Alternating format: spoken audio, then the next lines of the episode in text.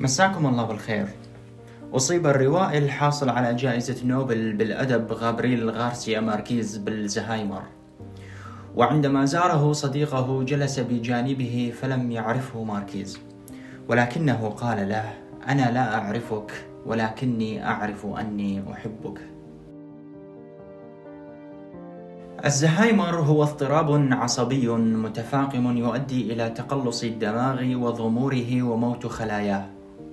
وهو السبب الأكثر شيوعا للخرف حيث تتضمن انخفاضا مستمرا في القدرة على التفكير وفي إداء المهارات السلوكية والاجتماعية ما يؤثر سلبا على قدرة الشخص على العمل بشكل مستقل.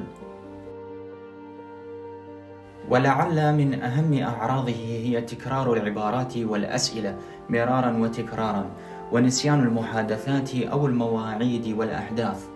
ولا يتذكرونها إلا لاحقا ووضع الممتلكات في غير أماكنها المعتادة وكذلك الضياع في أماكن مألوفة لديهم ونسيان أسماء لأفراد الأسرة والأشياء المستخدمة يوميا وكذلك مواجهة صعوبة في العثور على الكلمات الصحيحة لتعريف الأشياء أو التعبير عن أفكارهم أو للمشاركة في الحديث.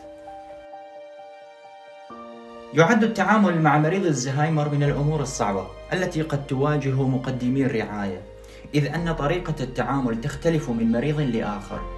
إن رعاية هذا النوع من المرضى يتطلب بذل جهد كبير وصبر أكبر إذ يتوجب عليك الاهتمام بجميع الاحتياجات التي يحتاجها المريض وفي كثير من الأحيان يصاب مقدمو الرعاية ذاتهم بحالات شديدة من الاكتئاب جراء ما يعانونه مع المرضى.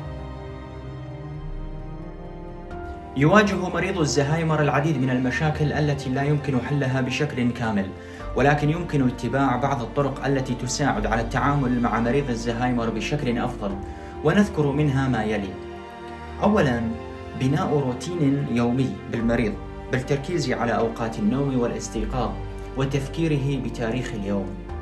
ومن ثم دائما إشراك المريض ببعض المهام وذلك بالسماح له بالقيام ببعض الأعمال البسيطة للشعور بأهميته مع ضرورة تشجيعك المستمر له وعدم إخباره أن ما يقوم به خطأ.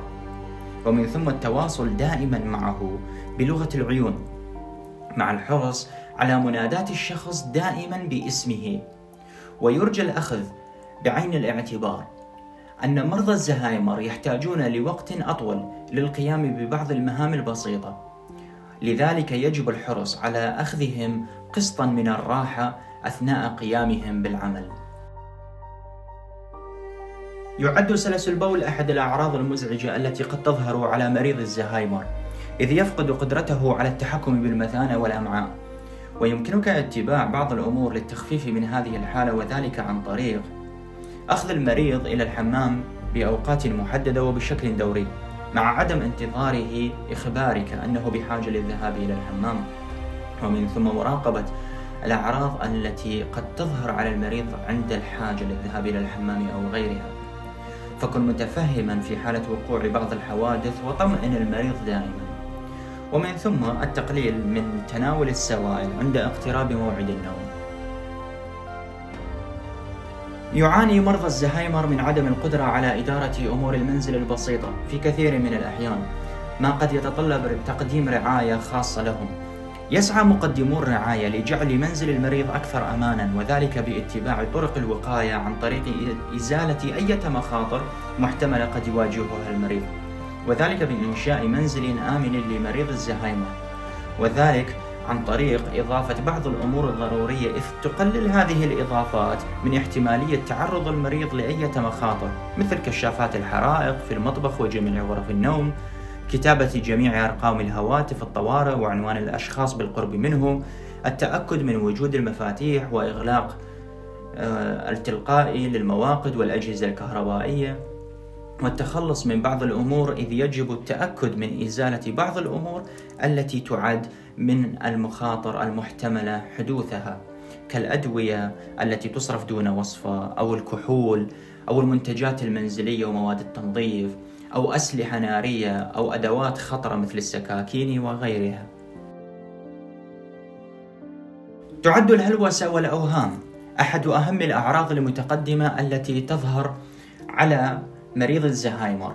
إذ يرى المريض أو يسمع أو يشم أشياء لا وجود لها فيمكن اتباع بعض الأمور للتعامل مع هذه الحالة ومحاولة الحد منها عن طريق أولا عدم الجدال مع مع المريض فيما يقوله حول الأوهام التي يراها أو يسمعها أو يشمها. ثانيا تهدئة المريض إذا كان يشعر بالخوف. وثالثا تحوير الحديث عن مثل هذه الأمور وإلهاء المريض بنشاطات أخرى.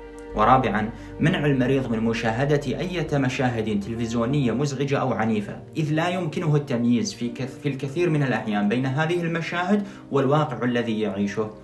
وخامسا مراجعة جميع الأدوية التي يتناولها المريض إذ أن بعضها قد يسبب هذه الهلوسات.